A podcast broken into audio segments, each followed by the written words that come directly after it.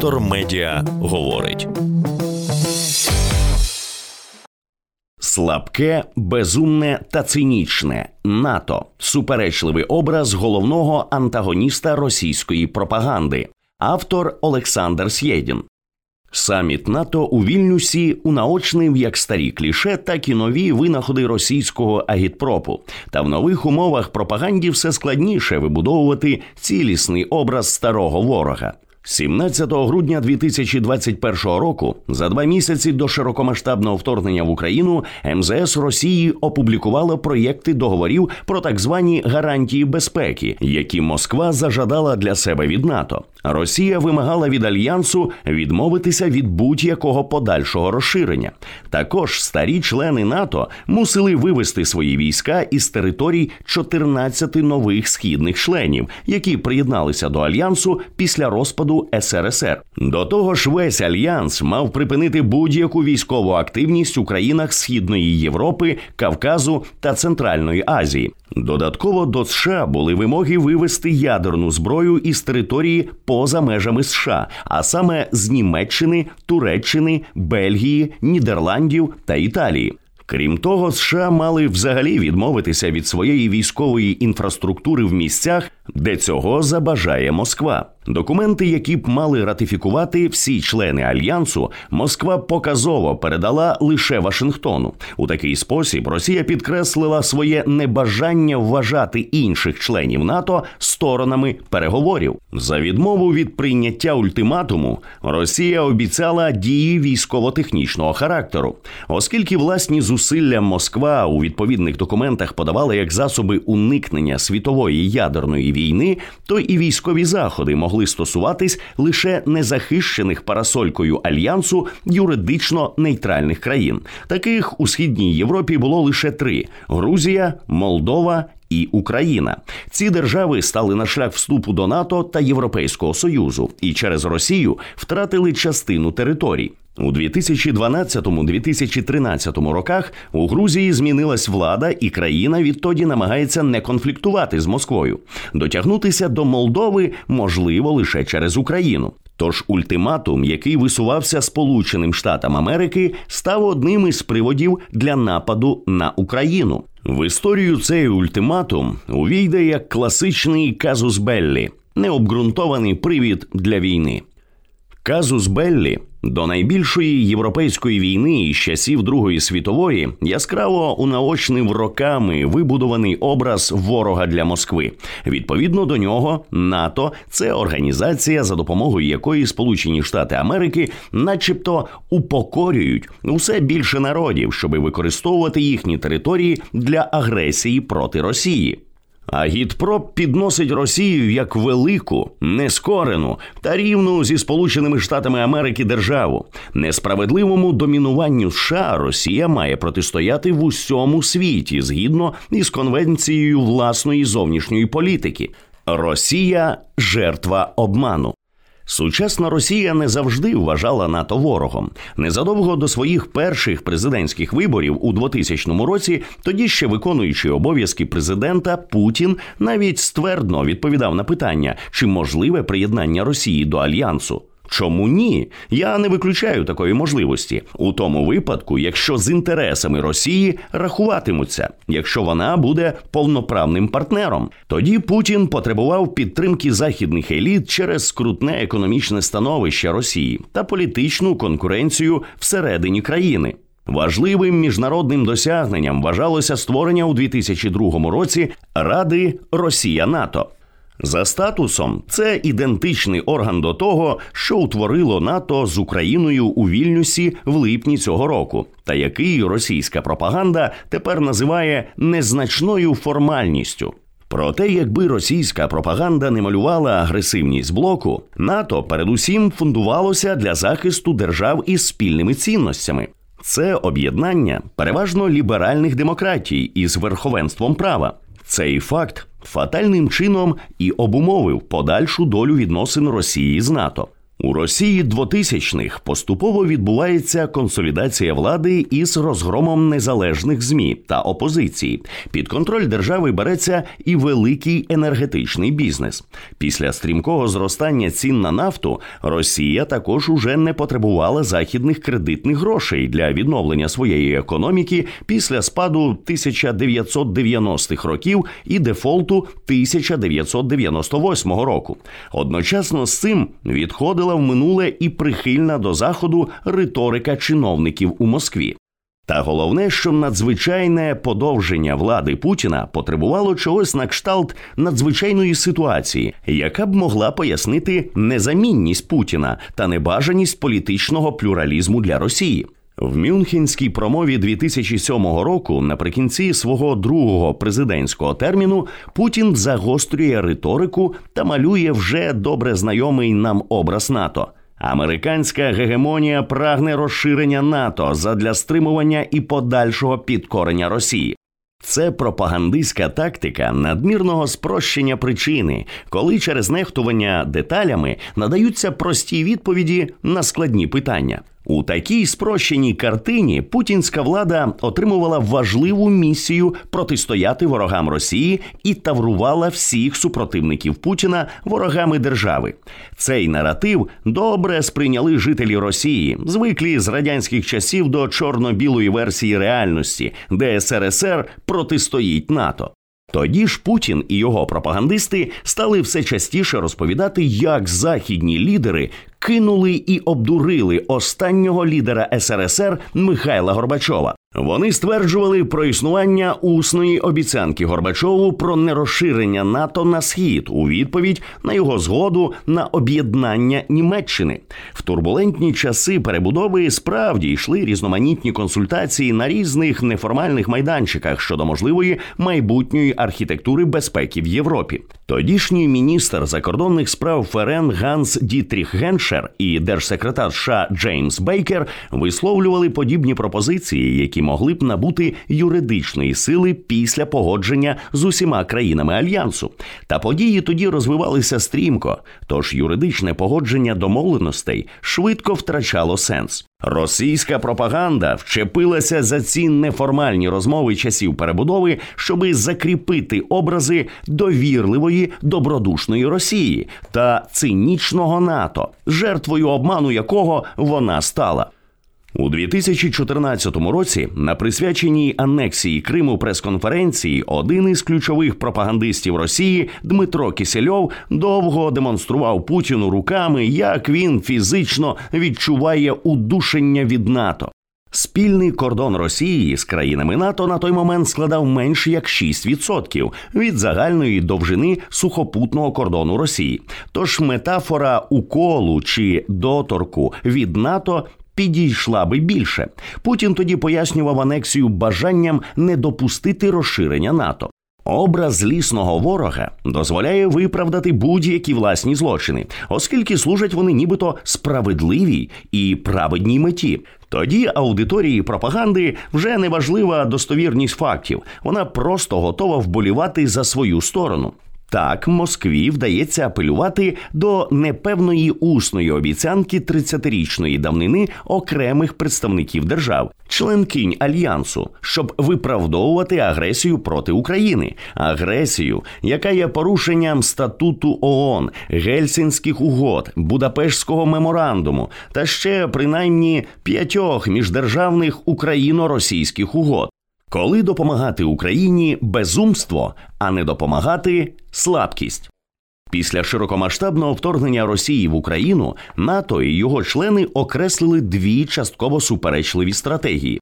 НАТО має два фундаментальних завдання у відповідь на агресію Росії: надання підтримки Україні та запобігання ескалації війни, зазначав під час виступу в Давосі генеральний секретар НАТО Єнс Столтенберг. Про необхідність майстерного балансування говорив, наприклад, і федеральний канцлер Німеччини Олаф Шольц. Ми прагнемо, щоб воєнний конфлікт в Україні не перетворився на конфлікт між НАТО та Росією. Баланс між підтримкою України та прагненням уникнути ескалації буде дотримуватися і надалі. Такі точки зору союзників України можна пояснити з одного боку, західні лідери мають переконати своїх виборців, що зробили все від них залежне задля недопущення зростання навіть імовірності приходу в їхні домівки великої катастрофічної війни. Це короткострокове завдання уникнення ескалації виникло через безпрецедентність агресії з боку ядерної держави та постійної членкині Ради безпеки ООН, про що також говорив Шольц. Уперше в історії ядерна держава веде імперіалістичну війну, що не має прецедентів.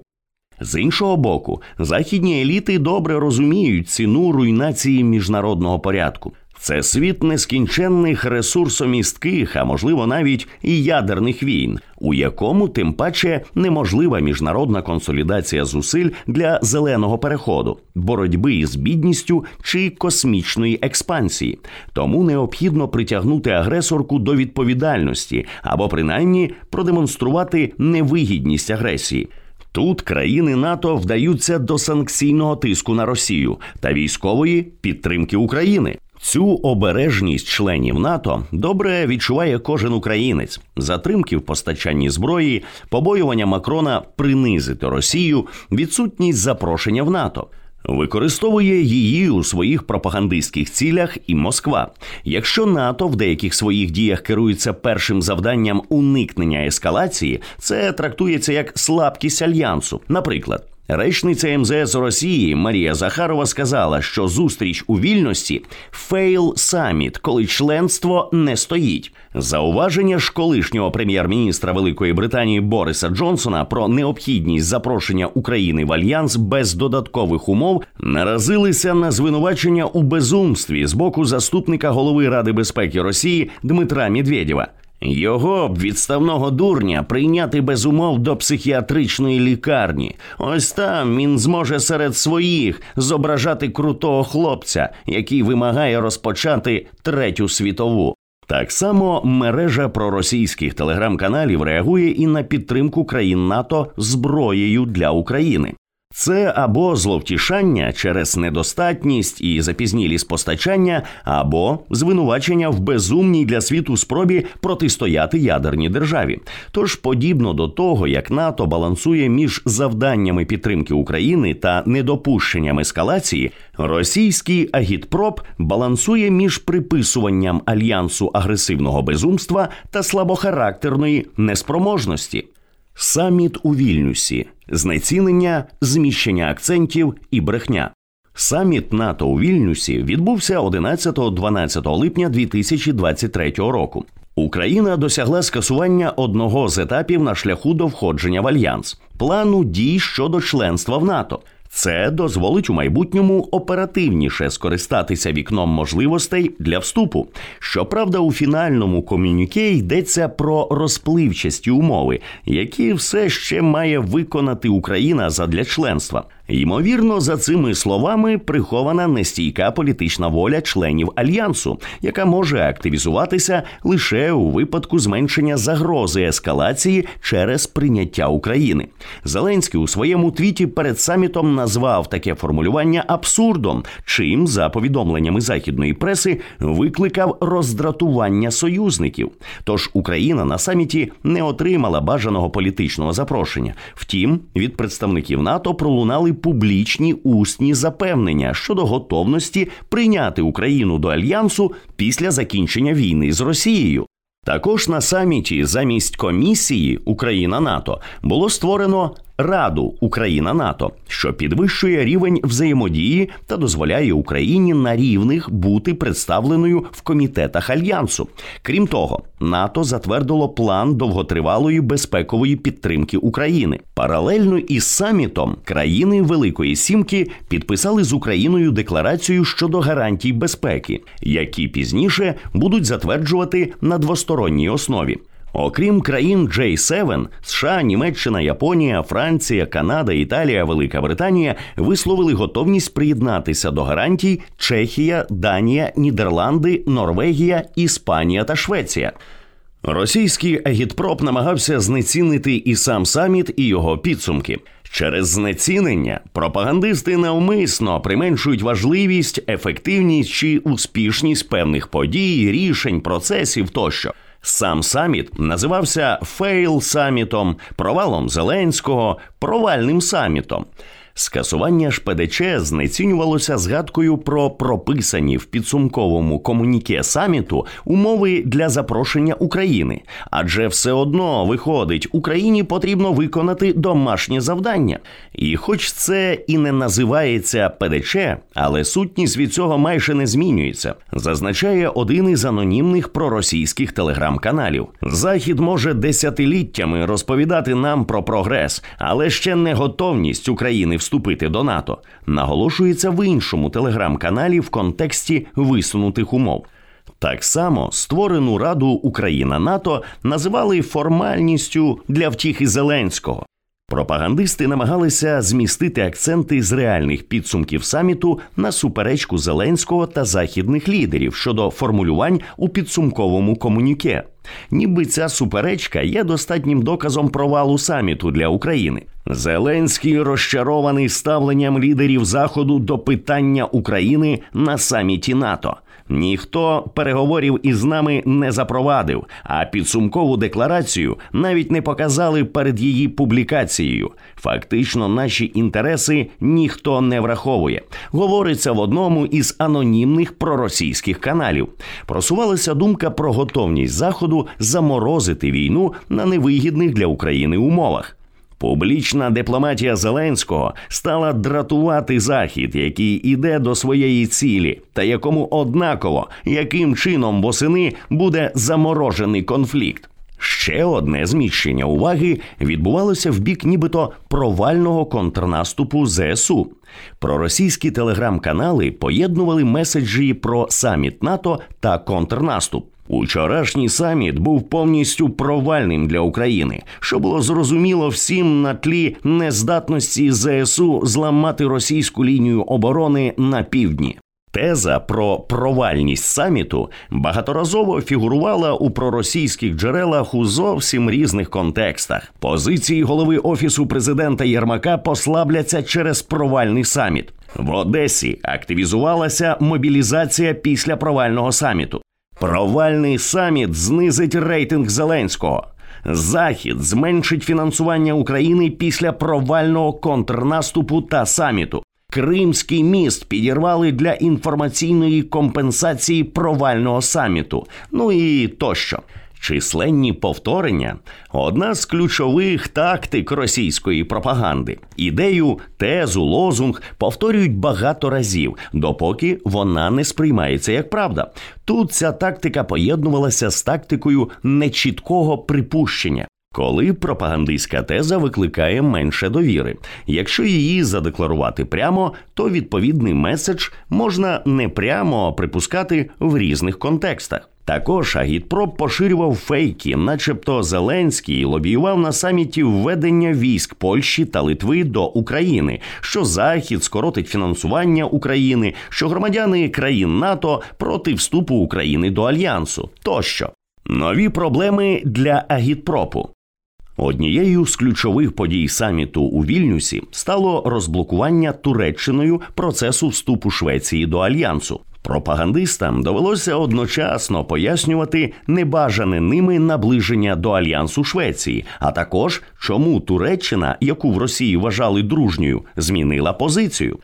На вступ Швеції російський агітпроп реагував низкою суперечливих аргументів, уподібнюючись герою старого анекдоту про пошкоджений чайник, той, виправдовуючись перед другом, одночасно стверджував, що перше ніколи не брав його чайника. Друге повернув його цілим та неушкодженим. Третє чайник уже був дірявим, коли він взяв його у друга. Так само і тези про російських каналів можна згрупувати у три суперечливі меседжі.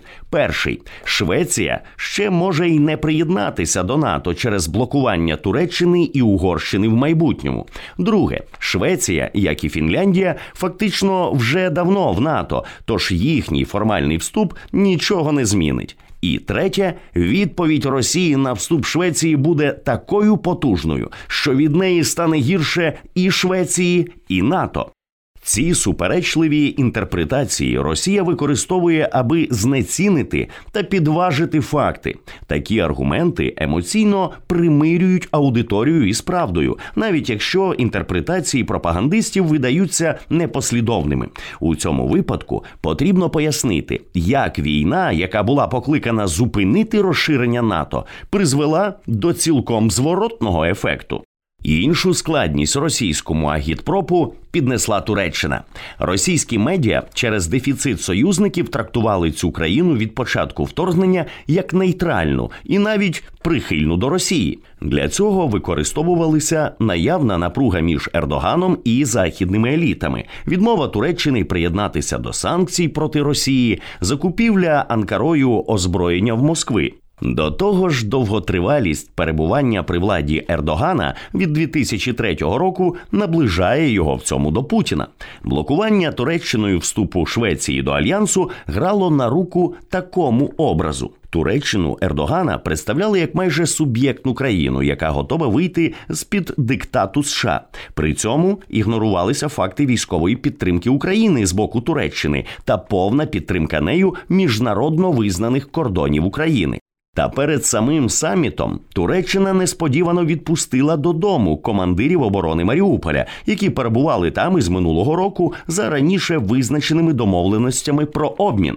А у Вільнюсі дала дорогу вступу до альянсу Швеції.